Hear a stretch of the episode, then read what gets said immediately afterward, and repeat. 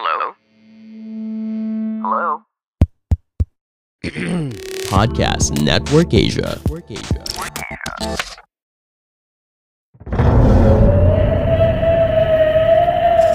True Subscribers Horror Stories. Walang makapagpapaliwanag sa amin kung bakit paulit-ulit naming nadadaanan ng malaking puno ng akasyang iyon. Sa isip-isip ko, pinaglalaruan yata kami ng mga engkanto. Real Paranormal Encounters. Noong nagbubuntis pa lamang ang ate ko sa aking panganay na pamangkin, nakaririnig kami ng mga kumakaluskos sa bubong. Ang sabi ni kuya na kanyang asawa, aswang daw iyon. And other scary stories from HTV Positive listeners. Hindi man nakakatakot para sa ilan ang aking ibinahagi pero kung sakaling maranasan mo rin ang parehong naranasan ko, maiintindihan mo kung bakit ko sinasabing tunay na may mga ligaw na kaluluwa sa ating mundo. Pagkukwentuhan natin sa Subscribers Hilakbot Stories, Monday and Friday, 9pm sa Hilakbot TV YouTube channel at sa HTV Facebook page. Replays on Hilakbot Podcast every Saturday at 9pm. Ikwento mo na bago maikwento ng iba. Dito sa Subscribers Hilakbot Stories. Yo, yo, yo! Subscribers, Hilakbot Stories na naman as usual, Monday and Friday po 9pm dito po sa ating channel Hilakbot TV. Dito po sa YouTube syempre at syempre ganun na rin sa mga nakikinig po sa podcast Team Facebook. May nakikinig pa ba dyan? Kumusta po ang lahat? Maraming salamat kung sakaling ikaw ay kababalik lamang po at ngayon ka pa lamang po ulit nakapakinig ng ating mga kwentong katatakutan mula po sa ating mga senders slash listeners. Nako, ito po yung mga kwento na lagi po naming uh, niyayaya na i-send sa sindakstories2008 at gmail.com at ganoon na rin sa mga nasa Facebook. Kung Facebook po ang gustong gusto mo na pagsendan walang problema. Ang Hilakbot TV Pinoy Horror Stories dun lamang po yan. Ito pong ating Monday episode ay mapapakinggan every Wednesday 9pm replay po yan sa Hilakbot uh, Pinoy Horror Stories the podcast at syempre ang ating Friday episode po ay mapapakinggan ng replay every Saturday 9pm naman sa Pinoy Horror Radio. Pakifollow na rin po yan para marinig po ninyo yung ibang mga uh, exclusive? O kaya sabihin natin ano ba uh, mga standalone pang mga kwento mula po sa ating podcast? Kasi minsan po may mga ini-air tayo mga episode sa podcast na hindi pa dito sa YT and then ganoon din may merong episode sa YT na hindi pa umi-air sa podcast. And then uh, magkaiba yung nakikinig doon minsan di ba Ibig sabihin, minsan talaga podcast, eh, podcast lang sila nakikinig, hindi sila tumatawid ng YouTube, parang ganon. Si Red po kasama ninyo, syempre pagtutuunan na naman natin ng pansin ng mga kwento yung binahagi po ni na Ion, si Glenda at si Leia. Tatlong kwento po ito ngayong gabing ito kaya pakinggan nyo na po kung sakaling nag-i-stream ito ngayon ang replay na ito sa ating Hilakpot 24-7. Magandang araw po sa lahat na dyan at sana po ay mag-enjoy kayo sa ating kwentuhan ngayong gabing ito. Ito ang subscribers Hilakbot Stories Stories Stories Stories Umpisa natin sa kwento po ni Ion. Ah, hindi daw po niya tunay na pangalan and actually ito po yung kanyang second story. Ikikwento ko po yung doppelganger story ko. And nangyari po ito last week ng October ng 2018. Yung kalsada po na papunta sa aming bahay kasi Sir Red ay parang paletrang Y at paakyat din po yung daraanan mula sa kalsada patungo sa aming bahay. Private property kasi yung lupa namin kaya sa amin lang talaga yung bahay na nakatayo doon sa lupa at ito po ay pagmamayari ng mama ko.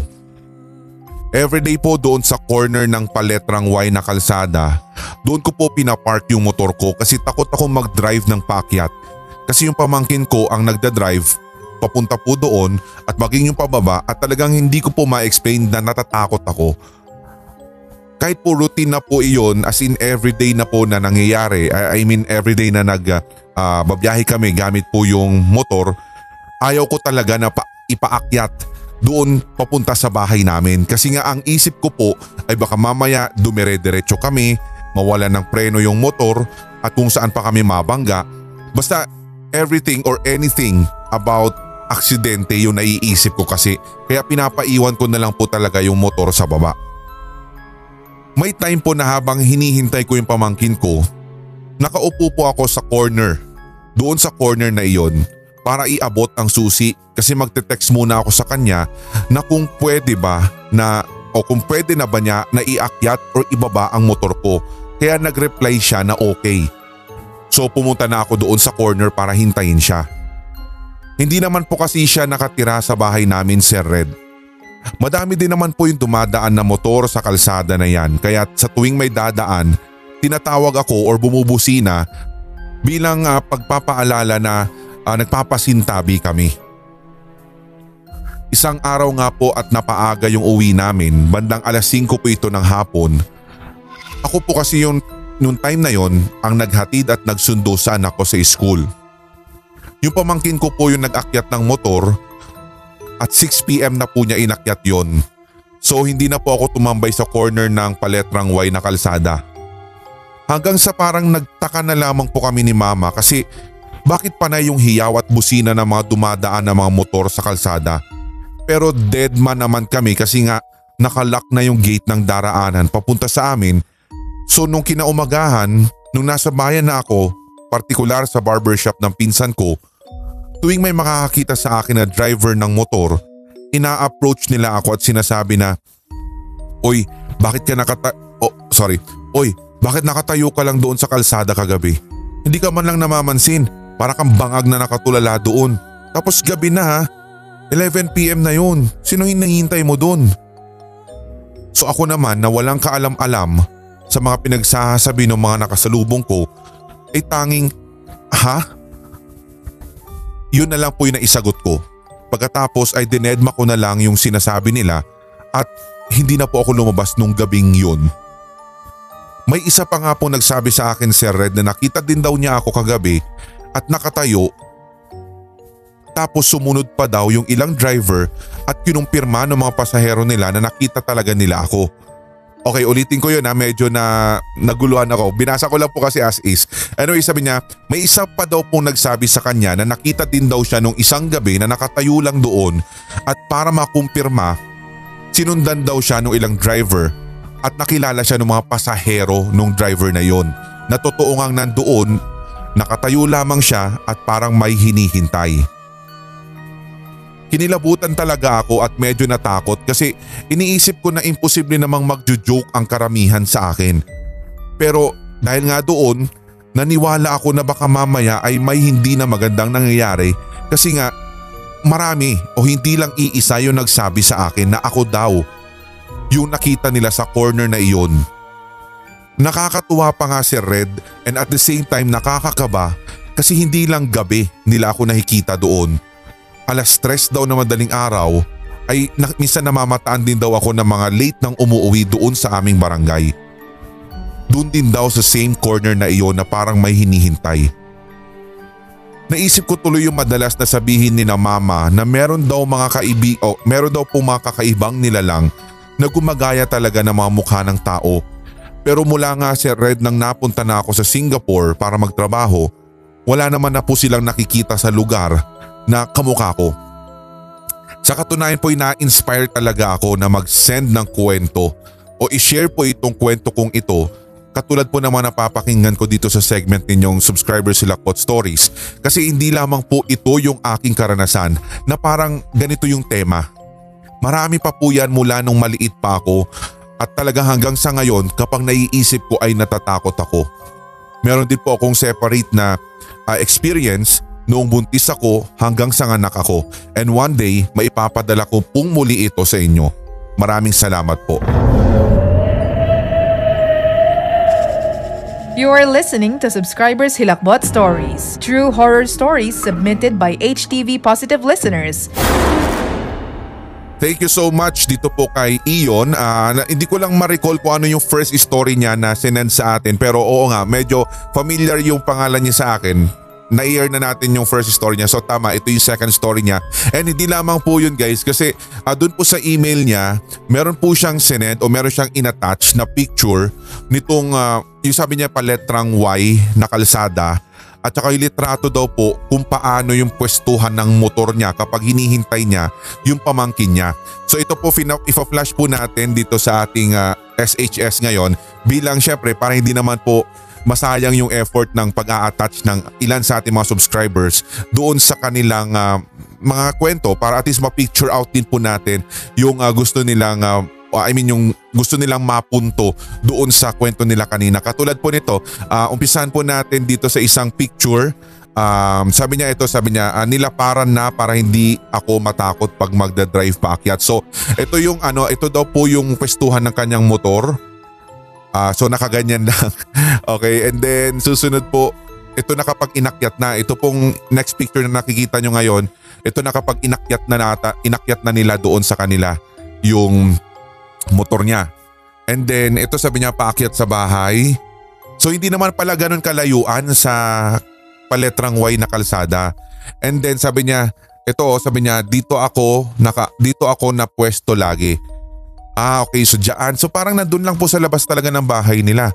As in, napaka-corner talaga siya. And then ito yung letrang Y na sinasabi nilang ano, um, kalsada sa kanila. So may kita nyo guys, dito ako nag-aantay at nagpa-park ng motor ko, sabi niya dito. Okay, so gets na natin guys. Tapos siguro pag ito nga yung may mga dumadaan, ah ito pa sa galing na ba to sa Google Map? Parang galing sa Google Map tong letrang Y. Kalsada. anyway, kasi parang may kulay blue na ano eh. Anyway, hayaan na natin. Pero at least na-picture out natin guys kung ano yung gusto niya puntuhin. At least inattach niya ito para ma- ma-visualize pa natin na husto. So naghihintay. So kung halimbawa ikaw dadaan dito sa paletrang Y na kalsada na ito, tapos makikita ka dyan, eh talagang malinaw na makikitang ikaw yan. Di ba? Eh, imaginein mo na lang, ikaw dadaan ka rin dito tapos nakapwesto ka dyan.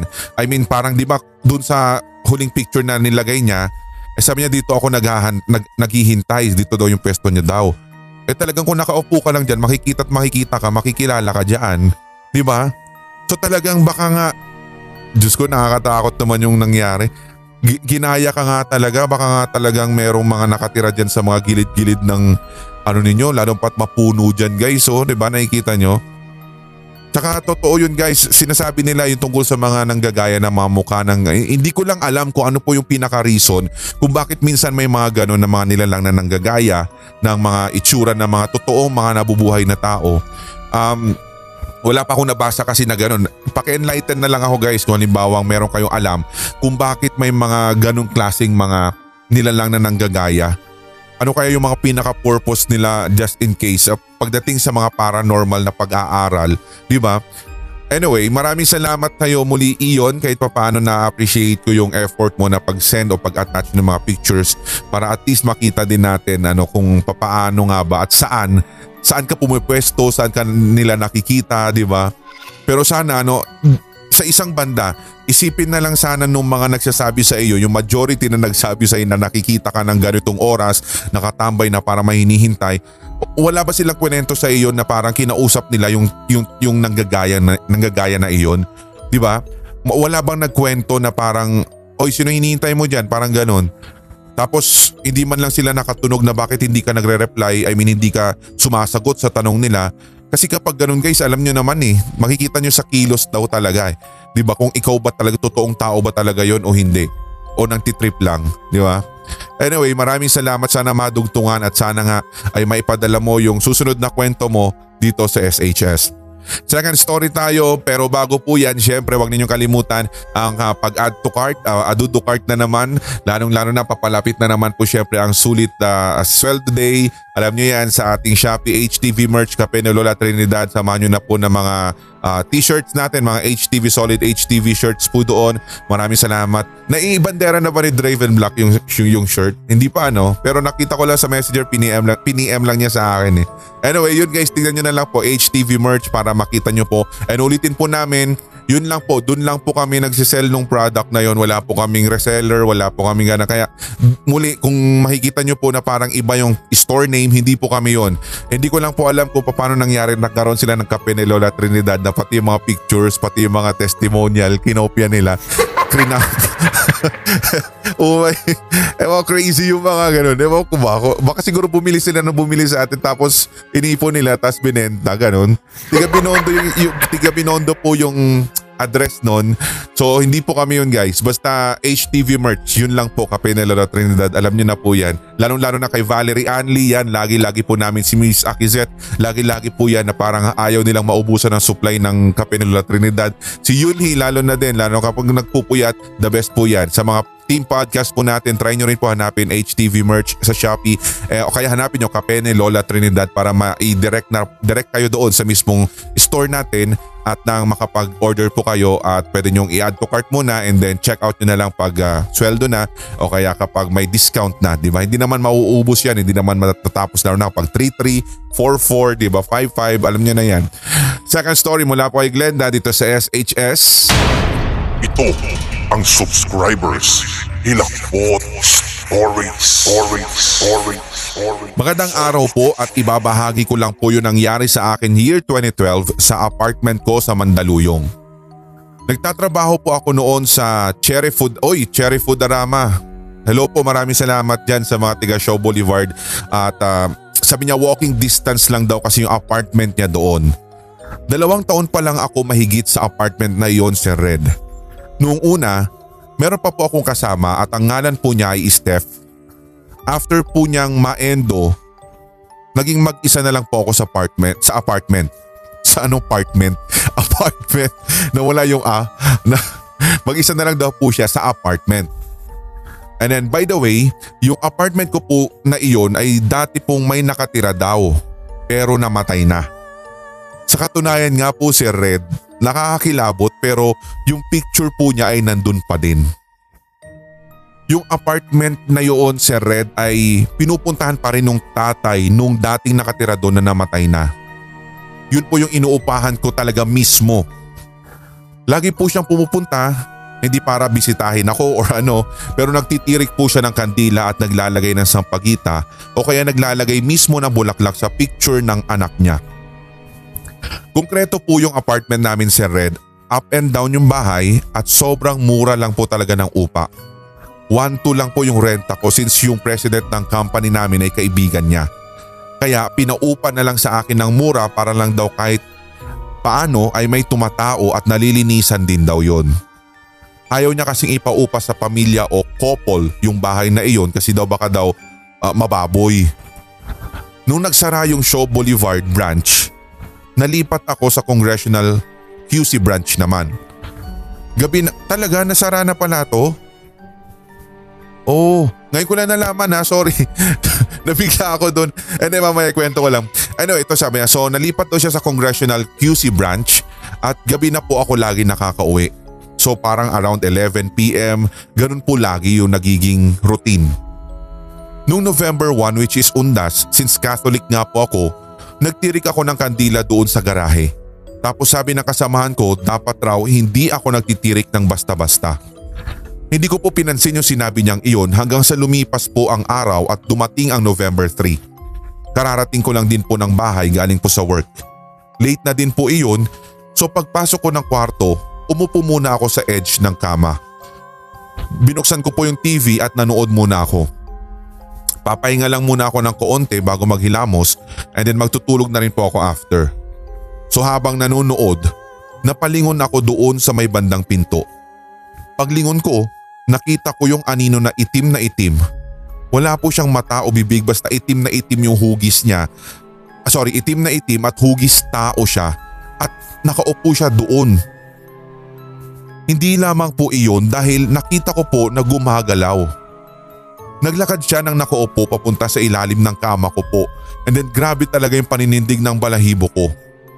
As in lahat po ng mga maliliit ko ang balahibo mula sa leeg, sa batok, braso, nagsitaasan po talaga na parang feeling ko ay lumaki, lumaki pa nga po yung ulo at yung lumamig pa yung tenga ko. Napatayo tuloy ako bigla at sinilip ko yung ilalim ng kama ko pero wala namang tao doon. Tapos nagdasal po ako.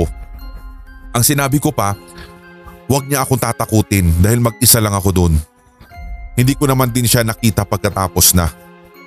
Nakatulog pa rin naman ako pagkatapos noon pero hindi ko na pinatay yung ilaw at hinayaan ko na lamang po iyon magdamag.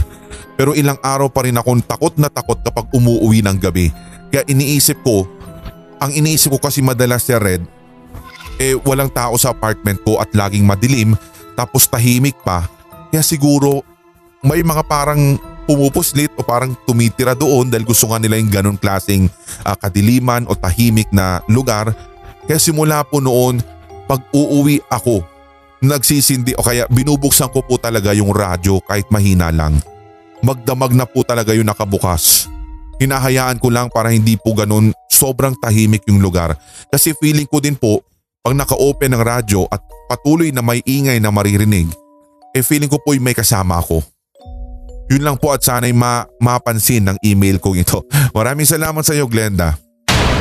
Ito ang subscribers Hilakbot Stories Stories Stories Stories Actually guys, hindi, hindi ito yung first time kong marinig yung gano'n na ako din, uh, sinasabi nila, marami na rin po nagsabi sa akin lalo kapag mag-isa ka daw and then ganun din yung ginagawa po na nila admin RJ kapag nas, mag-isa lang din sila sa uh, dun sa studio sa Ortigas. Talagang naka-open lang daw po yung speaker nila lalo pat meron po kasing naka ano eh naka-mount na speaker po sa medyo malapit na sa ano sa corner and then malapit na sa kisame. So parang ganoon nga, parang ninagay lang po doon yung speaker para ma-monitor din yung Hilakbot 24/7. So lagi po yun, nakabukas lang po yun doon. Parang sabi nga nila, totoo daw po guys na uh, maitataboy mo yung mga spirit, mapabad or good. Sabi nila ha, kapag maingay daw ang paligid. Pero agree ako dun sa sinabi po ni Glenda sa kanyang uh, kwento na kapag madilim, hindi natatauhan ng isang lugar, lalo na yung parang gano'n nga abandon, asahan daw ninyo o kaya malamig, may uh, meron pa yung sabi nila tahimik, And bukod pa daw po doon yung parang matubig, kumbaga parang naiista, na, naiista ka na nagkakaroon ng stagnant water. Alam nyo kung bakit? Sabi niya nakaka-attract daw po yun kasi elementals daw po yun. Yun ang sabi ng mga kaibigan natin from paranormal community. Uh, kaya expect daw ninyo kapag halimbawa yung isang bahay matagal nang hindi natirhan tapos biglang papasukan ng mga tao o kaya nung tatang totoong buhay na tao magagambala daw sila parang sila daw yung guguluhin ng mga spirits na to para daw itaboy sila. Pero dapat sana baliktad, di ba? Tayo mga buhay yung magtataboy sa kanila. Pero ito nga yung isa sa mga paraan para daw maitaboy sila. The logic is, di ba ganun nga yung ginagawa kapag um, bagong taon? 'Di ba? Paniniwalang Chinese, it's influence. Influence na talaga yan ng mga Chinese, lalo na yung mga naniniwala sa mga swerte-swerte, malas-malas, feng shui, mga ganon. Yung sinasabi nila na makapagtataboy talaga yan ng mga bad spirits, yung ingay na nililikha ng kahit na anuman na gamit nating uh, papaingayin sa pagdating ng bagong taon. Ito din po yun, mag-workout din po yun sa sinasabi dito ni uh, Glenda. Uh, actually ano yun, uh, agree ako doon sa sinabi niya. Ewan ka lang kayo guys, kung meron kayong iba pa na idea patungkol dito, pwede nyo namang i-comment yan para makapagbahaginan tayo ng konti dito po sa SHS para hindi lang naman po kwento nila yung nadidinig nyo, kwento ko yung uh, kwento ko yung naririnig ninyo, yung ideas ko yung naririnig ninyo kundi pati kayo, 'di ba? Ganun din sa podcast kung sakali man, pwedeng pwede at uh, i-comment lang yan sa ating YouTube channel dito po mismo sa video ito kaya diyan po sa ating Facebook kung sakali ito man inyo naririnig. And then yun nga yan, medyo nagulat lang talaga ako doon, uh, Glenda, doon sa sinabi mo na yung cher ano, I mean, Cherry Foodarama. As in yung mismong building na yun, sarado na pala yun. Sa sobrang tagal ko na guys, talagang hindi kasi umiikot diyan sa Mandaluyong, lalo na diyan sa bandang Show Boulevard. Ay, hindi ko na alam kung ano ba nangyayari. Kumusta lalo? Siyempre pandemic, alam nyo, hindi naman tayo lalo nakaka, lagi nakakaikot-ikot. Paminsan lang. Minsan dito lang sa QC, sobrang laki ng QC. Ang dami mo na pwede ikutan kasi dito unless may pakay ka doon sa Mega Mall, mapapapunta ka talaga diyan sa uh, area na yan or doon sa Star Mall show. 'Di ba? Liliko ka lang diyan ng kanan. Yun, dire-diretso na yun. Madadaanan mo na yung Cherry Foodarama, SNR. Yan yung mga lagi ko nakikita po dyan guys. Uh, patambay-tambay kami dyan noon. Pero yun nga, uh, sinasabi natin, uh, mayroon kasing personal attachment talaga ang new link ko dyan sa Cherry Foodarama na yan. Hindi sa ina-advertise ko. Uh, nagulat lang ako kasi sarado na pala siya sa sobrang tagal ko na hindi nakakarating dyan. Kasi dyan ko po na-meet si Pam. Totoo yun. As in first time dyan. Kasama pa yung mga opisina niya sa ano, dyan sa may Reliance. Galing.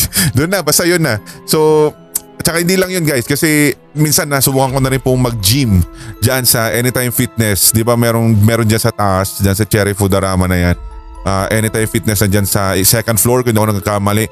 Uh, palagi po yun, walang mintis kapag uh, madaling araw galing ng work. So yun, dediretso na doon kung walang inuman, di ba? So yun, kaya nakaka-miss din, nakakagulat na wala na pala yun. Paano yung gulat? What? Anyway, maraming salamat po dyan sa kwentong ito. Misa nga, misa nga pam ikutan natin to. Di ba? Puntahan natin yan. Anyway, ikatlong kwento naman po tayo guys mula. Kung ngayon ka pa lamang dumating, tapos na po ikatlong, ay, I mean, ika, ikalawang kwento natin, ikatlong kwento, tinapos agad. Maraming salamat sa mga maaga po laging dumarating at alam na i-schedule natin. Thank you po talaga. At dun sa mga ngayon pa lamang po, syempre may mga tinapos na trabaho, galing pa sa work, tapos ngayon lamang po nakahabot. Pwede nyo pong i-repeat kasi in balikan yung mga unang dalawang kwento natin, okay? Para makakatch up ka, di ba? Anyway, katlong kwento naman po ay mula naman po kay, ano mo pangalan niya, si Leia. At ito naman po ay binahagi sa pamamagitan ng Facebook po natin ang uh, Ilakbot TV Pinoy Horror Stories Facebook page. Paki-like and follow na rin po yan. You are listening to Subscribers Hilakbot Stories, true horror stories submitted by HTV Positive listeners. Ito pong aking kwentong ito ay nangyari pa po noong 2009. Sa katunayan nga Sir Red, eh, mahilig po kaming magtakutan ng mga barkada ko at yun nga po talaga yung lagi namin ginagawa sa tuwing nagkakaroon kami ng sleepover sa bahay ng bawat isa o ng isa't isa.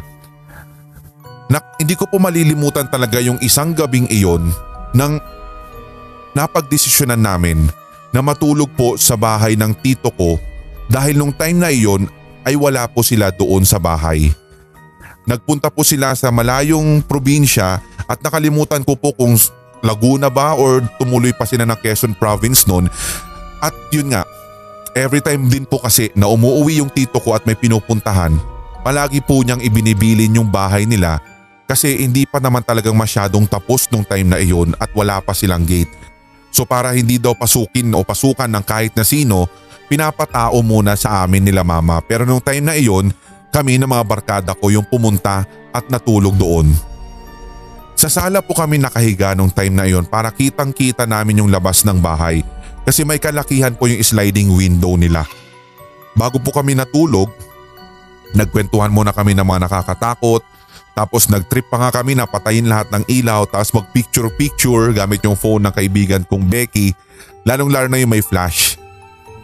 Medyo paranoid kami sa part na ang feeling namin yung mga orbs na na-capture ng camera kaya mas lado po kami nag, nagtakutan. At dahil po doon nagalit tuloy yung may-ari ng phone kaya binura daw po niya ito agad. So bali tatlo kaming nag-sleep over kasama po yung Becky, Becky na friend na nauna po siyang nakatulog tapos ako po yung isa at yung isa pang kaibigan ko. Tuloy lang kami sa kwentuhan ng isa ko pang kaibigan hanggang sa nag-decide na rin kaming matulog pagkatapos. Few moments later Sir Red, nakarinig po ako ng iyak. Pero tinatawag yung pangalan ko. So parang tinatawag yung pangalan niya pero umiiyak. Leia! Oh, ganun siguro. Oh. Paano ulit? Nakakabis. Hindi kasi umiiyak, di ba? Tapos tinatawag, Leia ang pangalan niya, di ba? Oh. Anong masama doon? oh, are you crazy? Leia! Ah, ah, ah. Siguro ganun, okay, Leia! Yung parang nakakatakot na, alam niyo yun, pag tinatawag yung pangalan. And then yun nga, natakot po talaga ako doon kasi sino naman ang gagawa nun sa akin? Hindi ko agad dinilat yung mata ko noon Sir Red at umikot na lamang po ako paharap doon sa friend ko at hinawakan ko yung braso niya. Bigla naman po siyang humawak sa kamay ko habang umiiyak. Doon pa lang po ako nagmulat ng mata. Humugot po siya ng malalim na hininga na para ba siyang galing sa ilalim ng dagat at ang sabi niya nung natulog na daw kami sa panaginip daw po pala niya may, ay may tumayong itim na tao sa pagitan naming dalawa tapos bigla siyang sinakal ng string ng gitara habang pilit na hinihila o pilit na hinihila papalabas ng bahay. Ang sabi niya kung hindi raw niya ako kung hindi daw ako nagising sa pagtawag niya sa akin. Ah! Yun na daw yung huling malakas na sigaw niya sa panaginip niya. So binangungot siya guys pero yung narinig ko lang talaga na mahinang hikbi. Ah, so pero promise yung narinig ko lang ay mahinang hikbi lang niya sa pangalan ko. Natakot po talaga ako ng sobra doon Sir Red kasi naisip namin kung hindi nga ako nagising baka malamig na bangkay na yung kaibigan kong yun kinabukasan. after po noon hindi na kami natulog sa bahay ni Tito at bago po kasi yung gabing iyon, madami na din palang creepy moments ang nangyari sa bahay na iyon as per my Tito. May kwento rin po pala siya doon at ito ay na-brought out lang nung kwenento ko sa kanya yung nangyari, nangyari sa amin nang minsang mag-sleep over kami sa kanila. Ito ang subscribers Hilakbot Stories Stories Stories Stories Yun nga yung sinasabi nila guys, yung mga last moments o kaya pag mga alam mo yung binabangungot ng tao, bukod nga dito sa nangyari na parang umiiyak, humihikbi, o kaya biglang buti pa nga siya nakatawag pa siya ng pangalan ng kaibigan niya na parang humihingi ng tulong, 'di ba? Akala ko noong una multo 'yon, 'di ba? Pero plot twist, ano pala, kaibigan pala niya 'yon na binabangungot siya, 'di ba? Yung Leia. Tapos ang nangyari guys, ang may- bukod pa dun sa mga nangyayari kapag mga binabangot, ungol, 'di ba na ang pagkahaba-haba na parang hirap na hirap kasing huminga yung mga yan. Totoo yan, ser- seryoso lang guys ha. Totoo yun. And then uh, bukod pa nga dun guys, yung sinasabi nga nila na parang nag struggle na parang alam mo yung nalulunod. Ganon yung mga feeling ng mga nababangungot which is ako pwede ko rin patotohanan kasi nangyari din po sa akin yun. Ah, ilang beses ko na naikwento dito yan sa SHS guys. Kung talagang solid listener ka, alam mo na kung ano yung kwento sa likod nung sinasabi ko sa inyo na ito.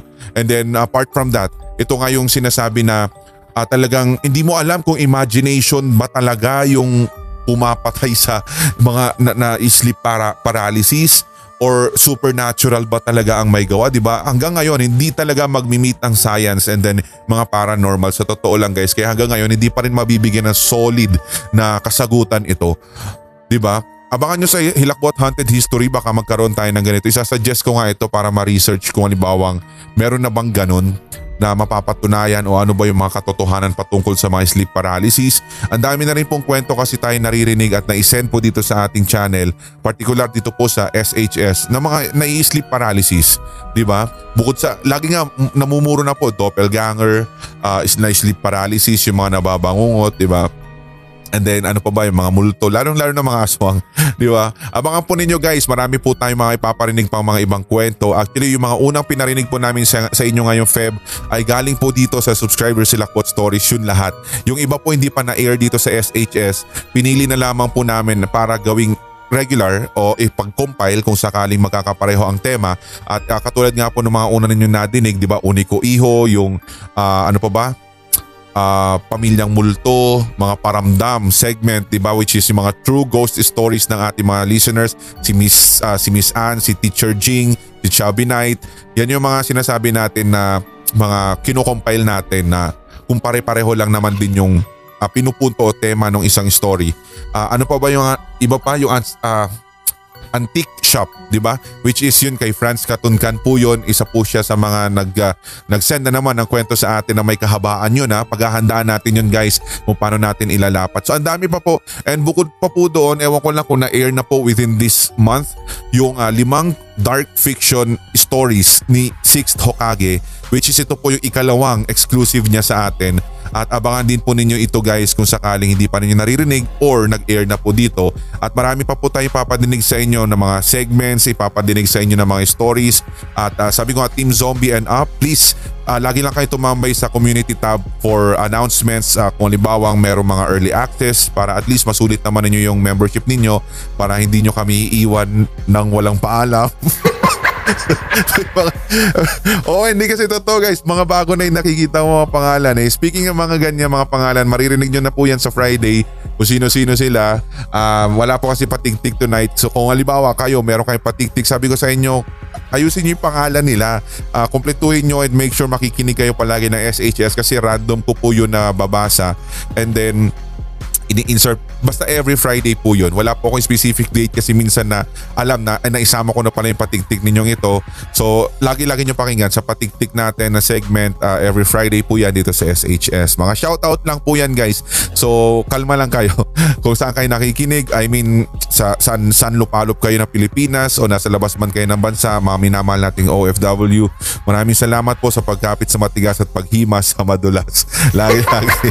Marami pa po tayong kwentuhan dito sa subscri- subscribe subscribers sila subscribers sila Lakbot Stories. So antabayanan po ninyo sa susunod na Friday at sa susunod pang mga Monday and Friday talaga 9pm dito po sa ating channel. Send lang kayo sa sindakstories2008 at gmail.com. Ako po si Red. Hanggang sa susunod na SHS, tuloy-tuloy lamang po hawaan. Wala nang galingan para lahat tayo ay solid. HTV. Positive. May mga kwentong kabawalaghan o mga karanasan kang kahilahilakbot na nagmumulto sa iyong memorya? Ibahagi na yan sa pamamagitan ng voice message o kaya i-type at i-send sa sindakstories2008 at gmail.com. Maaari ring i-private message sa Hilakbot TV Facebook page. Ating pagkwentuhan ang inyong real paranormal experiences kasama si Red. Sabayang mapapakinggan sa Hilakbot TV YouTube channel at HTV Facebook page. Lunes at Biyernes, alas 9 ng gabi. Subaybayan din ang replay sa Hilakbot Podcast every Saturday at 9pm. Ito ang Subscribers Hilakbot Stories.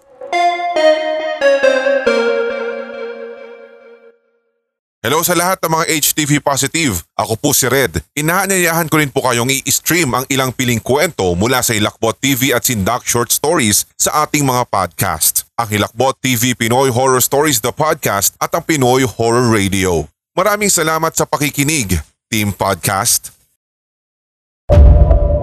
Mga solid HTV positive at kasindak, suportahan ang ating bagong channel, Hilakbot Haunted History. Hit subscribe for more strange facts and dark histories.